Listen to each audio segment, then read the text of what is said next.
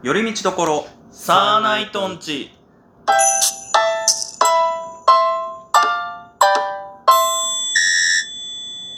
どうも、サーナイトツルでつるす。みんです。よろしくお願いいたします。お願いします。ということで、えっ、と、いつものやつやります。はいえー教えてつるみ先生でございます。はい、ありがとうございます。えー、ね、様々な質問来てますので、今日もどんどん答えていきたいと。はい。前回ちょっとね、あの、ヤフー知恵袋のやつやったんですけど、はい。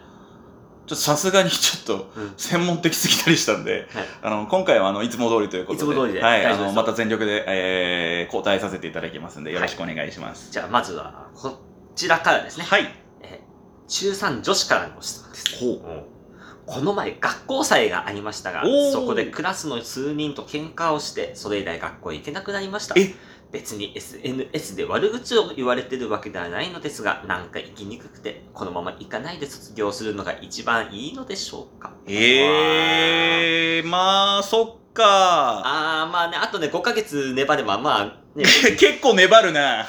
まあ、卒業できますいかいやいやいやいやいやいや。いや、逆に5ヶ月、5ヶ月も休んじゃったらもう卒業できないでしょ。単位もらえなくて。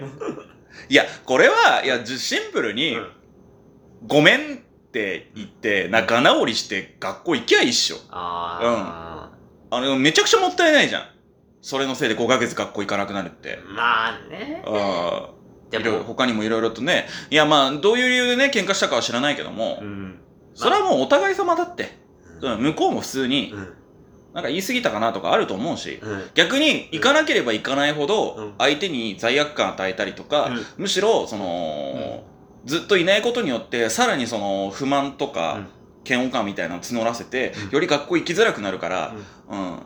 今のうちにね、うん行って謝った方がいい。どれぐらいの間今学校行けてないのかわからないけど、うん。全然大丈夫だと思うけどね。あ、うん、そんなことで。最悪、先生に相談しないよ。あーまあ先生とか親かな？うんちょっと先生はね、ちょっと今このご時世ね、信頼できない人もいたりするから、まあ、そうねち。ゃんと担任の先生とか、他人の先生じゃなくても、なんか自分の中でうん、この先生信頼できるって人がいれば、その人に相談してうん、ちょっと間取り持ってもらったりとかしてう、ん。それはだって先生的にもやっぱねうん、学校には来てほしいだろうし、うん。まあ、そうね。うん。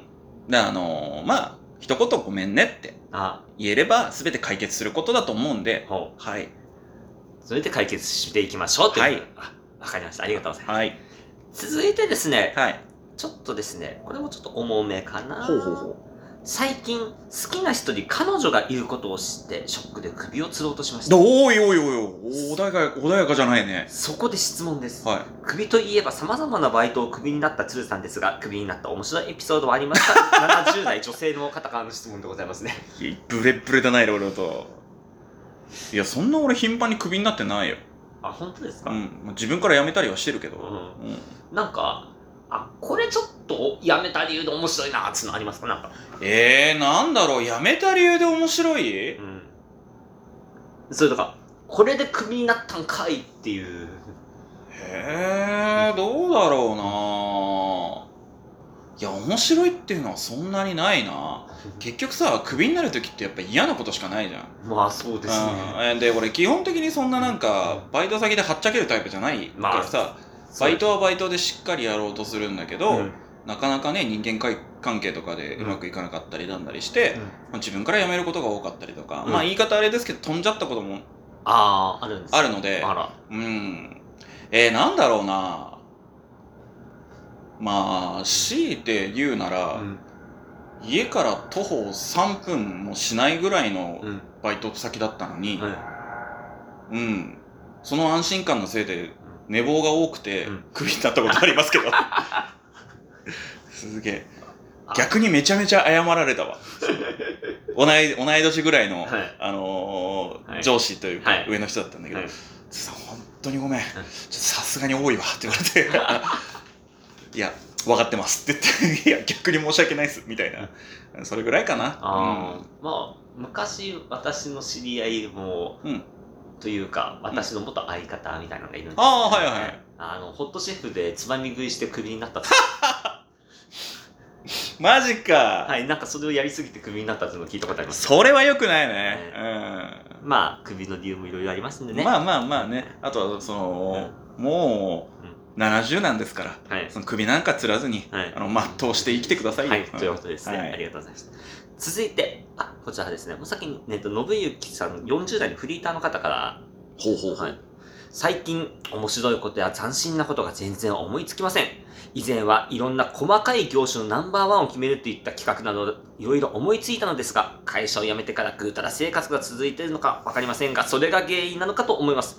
どうすれば面白い企画が思いつきますかということでございますね。これなんか、誰、誰かわかりそうだなあー、面白い企画が思いつかない。そうですね。あとなんか、うん。あれですね、うんえっ、と、他にもなんかいろいろと、うんなんか企画をバンバン打ち出してる方だったんですけれども、うん最近なんかやっぱ、お仕事をやっぱクビになったのかな？あれはうんわかんないけど、ね、やっぱ辞めちゃってからね、あー。よくないね。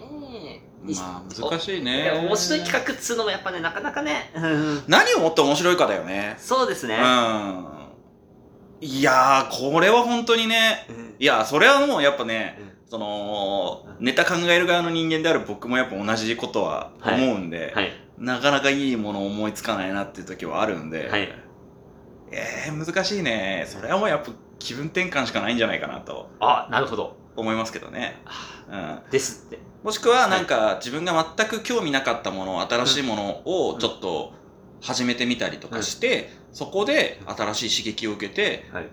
なんか思いついたらいいんじゃないかなっていうことはあったりしますね。まあ、あとは全く関わりがなかった人とかからいろいろ話を聞くとか。やっぱり多分うん何も思いつかない時ってうん多分自分の中の見聞が限界が来てるんじゃないかなっていう。だかはい。らそこに新しいものを取り入れることによって、うん。自分が今まで知らなかったことが広がって、そこから多分、うん。あ、じゃあ、これ今まで知ら今まで知らなかったから、じゃあ、ここからこうすればいいんじゃないかなみたいなうん。風になるんじゃないかなっていうあ、なるほど。イメージでございます。ありがとうございます。ということらしいですよ。ちょっといろいろまた新しい企画どんどん考えてくださいね。佐久間信之さん。はい。だと思ったよ。絶対思いつくだろう。じゃあ続いて、はいこちらも男性の方からです。ほ今月の26日に結婚することとなりまあら、した。おめでとうございます。結婚するまでえ遠距離恋愛の時期もあり、浮気も何とかしてしまいましたが、あららら。結局今の彼女が一番可愛いし、体の相性も合っているので結婚することとなりました そ。んな生々しいこと言うね。結婚式はアメリカと日本どちらでやるべきでしょうかもちろん鶴さんもご招待しますよ。本当か？ケイケイさんという。いい、いい、いいよ。いいよ。まあ多分呼ばねえだろうけど。あー、いや、むずいね。